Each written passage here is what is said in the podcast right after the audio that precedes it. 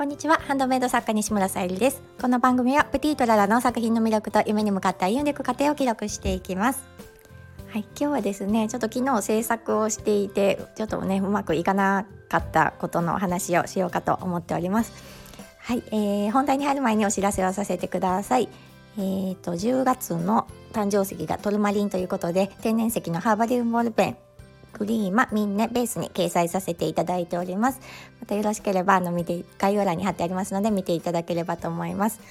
えーと、ちょっとね今日はあの今からディーラーのお仕事で焦っているのでスムーズにお話ができないかもしれないんですけども。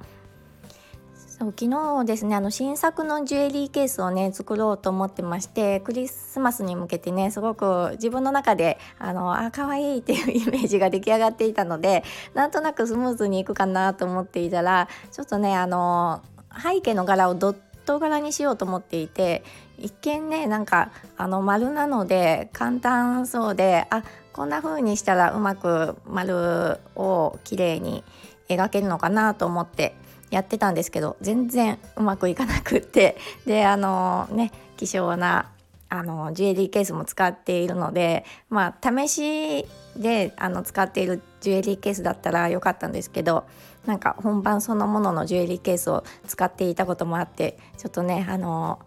試行錯誤しながらまあ、あのずっとね作業しているわけにもいかないですし家事とかもねしないといけないのであの途中で辞める寸前にまああのあこれならいけるかもっていうあのところには行ったんですけど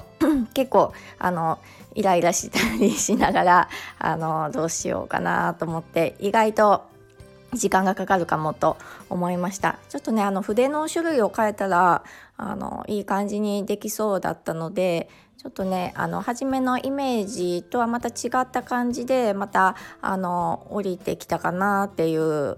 ふうにも思ってます。でなんかドット柄なのでなんか初めすっごく綺麗な丸でもいいかなと思ってたんですけどなんか手書き風も意外と可愛いなと思って今ちょっと試行錯誤してます。で今日今朝思いついたのはなんかスプレーでするのもありかなとか思ってみたりちょっとね今まだ試行錯誤中なんですけど